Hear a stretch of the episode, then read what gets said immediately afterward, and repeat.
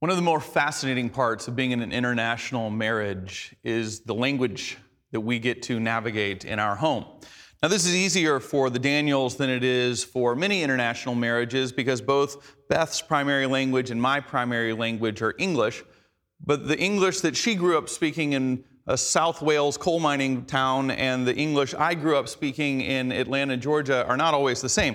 Now, sometimes those differences are very easy to navigate. For instance, I'll say the hood of the car, and she'll say the bonnet of the car, but we know what that means. Sometimes the differences get a little bit more confusing. For example, uh, we were on a walk the other day and it's hot, and I suggested that we get off of the pavement and onto the sidewalk. But the way that she refers to a sidewalk where she grew up is the pavement. So when I said, let's get off the pavement onto the sidewalk, to her that was completely redundant because we weren't on the pavement. We needed to get onto the pavement. But with a little bit of time, we figure it out. What we've both noticed is that in both of our cultures where we grew up, there are also sayings in English that we frequently use that grammatically make absolutely no sense. For example, if I ask Beth if she wants to sit down and watch a film, her response likely could be, Let's do it now after. Let's do it now after. I remember the first time I was hearing that going, well, which one do we want to do? Do we want to do it now or do we want to do it after? And I don't know after what, but just after something, but you can't put the two of those together. What that means for her in her context where she grew up, and it's a frequently used phrase, is not now, but let's just do it in a little while. Let's do it now after. Grammatically, makes no sense, but to her, makes perfect sense. But that's not throwing the Welsh under the bus. We do the exact same thing in our context, in our families. For example, I grew up in the Southeast, and one of the constant phrases that we hear is used to could. She would ask me a question like, Do you play the piano? I don't anymore, but I used to could. She would look at me going, You can't say that. That doesn't make any sense. I'm like, Yeah, but you know what I mean.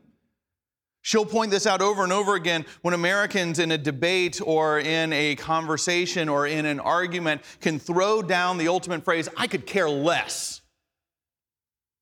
She's like, that doesn't mean what you think it means. That means you could care less. What you're trying to say is you couldn't care less. You say you could care less, what that means is I actually care quite a bit because I could care less, but I don't, I care. Every time we hear this, I recognize more and more that we often use the phrase, I could care less. And I'm like, you know, it doesn't roll off the tongue the same way. I could care less. It's all one syllable words. When you have to add the couldn't, it just interrupts it a little bit. It doesn't have the same feel. And she's like, yes, but it doesn't mean what you're trying to say. I want you to keep this concept in mind as we today enter into a new teaching series at Covenant entitled Three Things each Sunday, this week and the next two weeks, we will be looking at a biblical word or phrase or concept or practice that I believe you and I are going to need to practice in our lives in 2020 specifically if we're going to flourish. These are words or phrases or actions uh, that the Bible talks about that we in many American churches just have not talked about many times through the years. But with all that 2020 is bringing to us and all that it will bring with a very contentious election, with the important conversations going on about the social fabric of our culture and our nation, uh, this pandemic and all that is still uh, impacting our lives in so many ways, I believe that these biblical concepts are essential for all of us to know and all of us to be able to practice and to start exercising these muscles if we are going to flourish in the ways that God intends in the weeks and months to come.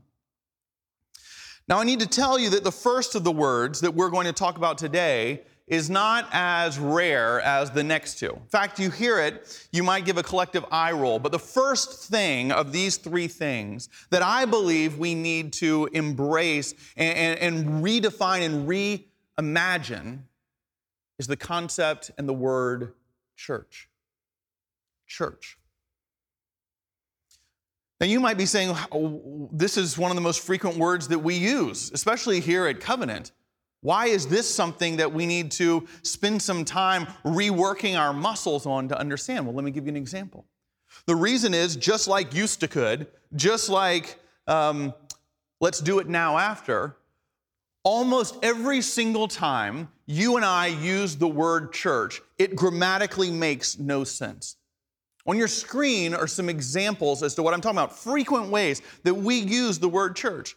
For example, we might ask someone the question, Where do you go to church?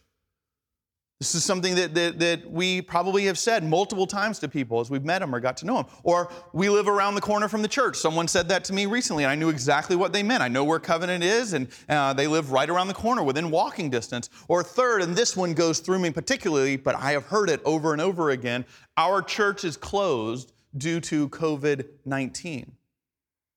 These are just examples, everyday examples that we use the word church, and we understand what we mean by the word church. But something that has subtly happened is that since the book of Acts took place and the scripture passage in Antioch that Jill read just now, church has shifted in what it means. To every time we use it, it means the location. I live around the corner from the church. It means a building. Where do you go to church? Our church is closed due to COVID 19. This is such an important change that we need to take some time to look at it. Now, what's the change that's taken place in the word church? In the scripture passage Jill read from Acts chapter 11, this is one of the first times the word church is used in the New Testament and indeed in human history. And we're not going to read the whole thing again, but I want to look at the last verse where this word appears to understand what it is that's going on. It says, So it was for an entire year they met with the church and taught a great many people. And it was in Antioch that the disciples were first called Christians. They met with the church for a year. They didn't meet at the church for a year. That preposition is really important. They met with the church for a year. The word church, actually, here in the Greek, comes from the Greek word ecclesia. That's the word we translate as church. The word ecclesia, if we literally translated it, means the called out ones the ones who are called, the ones who are called out from society by God. The word ecclesia means something personal. It's about people, it's about community. What we need to see that is subtly changed is that, is that if the Apostle Paul or if Barnabas was here with us right now and said, I live around the corner from the church, they would look at us much like how I looked at Beth when she said, Let's do it now after. Or much like she looked at me when I said, Used to could. It's a grammatical thing that we understand that the people who first understood what church was would not know what we're talking about.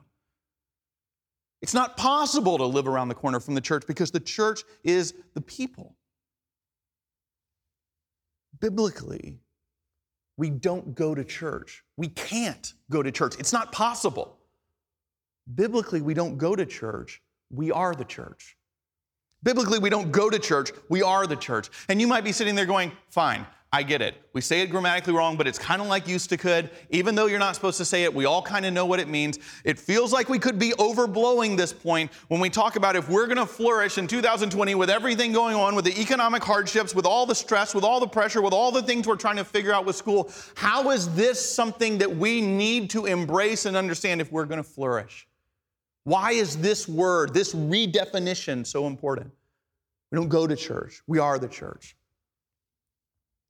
The reason, friends, it's so important is that as we've made this subtle shift culturally to church being about a building, a location, a set of programs, we go to church for youth group, we go to church for Bible study. The reason it's so important is because these are the things that become how we talk about and orient our life and our culture. I go to work during the week, I go to school during the week, I go to soccer practice on Tuesday night, we're going out with friends on Friday, and Sunday we go to church. It becomes part of the busyness, part of the activity that we have. And when a pandemic comes, it can become part of just like soccer practice, what gets canceled. We don't go to church, we are the church. You see, friends, the message of the gospel is not about us as human doers having more and more and more activity, including on Sundays when we go to church. No, the, the message of the gospel is that at our core, our narrative is that we are a relational, connectional people. That's where C.S. Lewis says we find joy, we find purpose, we find depth, we find meaning, that we understand that there is something described in our nature. When the first words, some of the first words that God says to humanity in Genesis is, It's not good for you to be alone. Doesn't matter how many toys you have at the end of your life. It doesn't matter how many who's who lists you've been on. If you are walking alone, which even before a pandemic, we were doing at historic levels in our society right now, in our extreme individualism of it's about me and my life, that we are missing the point of why we're here. We are built for connection connection with God to understand that in an eternal cosmic sense, we are not alone, and connection with one another, relationship with one another.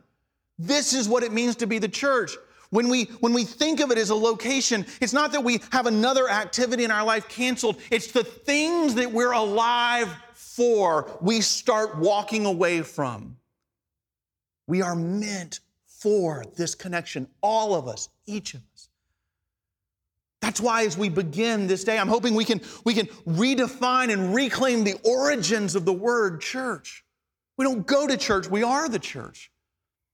This is why the link in the video today is so important for you to begin exploring. Some of you are in small groups and mentoring relationships. You know the names of the people that you are the church with. But we got to be a part of a community rather than a crowd. And if we need to explore something new, if we need to try out a new Bible study, if we need to try out a new relationship uh, of small groups, if we need to try to figure out what that looks like for the first time in our lives, if we want to figure out how our students don't just sit in front of their screens all day, hour after after hour after hour, but how it is we walk together and they walk together, how it is they are the church together, then this link provides the on ramps for all of it. We're going to have it up for a few weeks so that every single one of you, even if you're not in Austin, technology can allow us to be the church together. The forms are going to look different.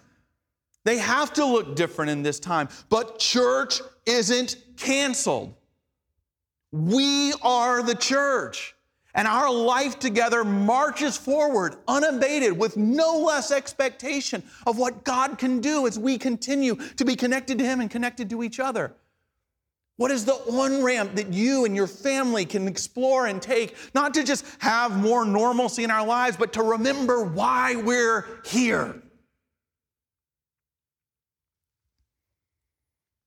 I want to close with one last Welsh expression that I have learned that I didn't grow up using,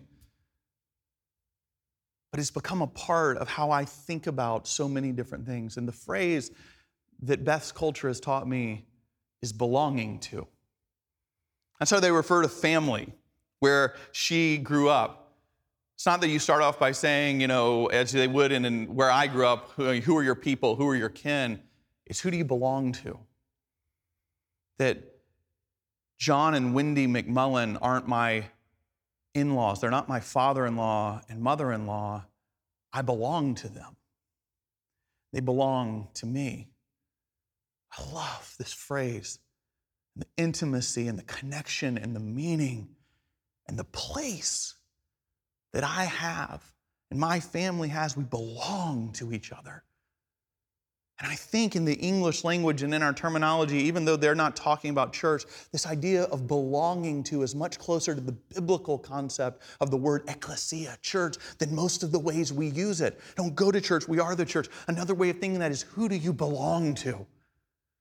Understanding that in these pockets of community, we find the names and the people who are praying with us. We may not be talking about UT football all the time and whether it's going to happen, but these are the people who know the joys, the heartbreak, the sorrow, the questions, the stress. They stand with us in prayer, and we get to do the same with them. We study the scriptures together, we grow in our faith. We're reminded of the names of the people that we are the church with. And we remember that as we belong to the people in the church and as we invest in these places and these communities, that the invitation to belong doesn't come from a church in terms of, a, of an institution or a building or a session or a, or a denomination, but that the invitation to belong comes from our connection with God who says, You belong to me.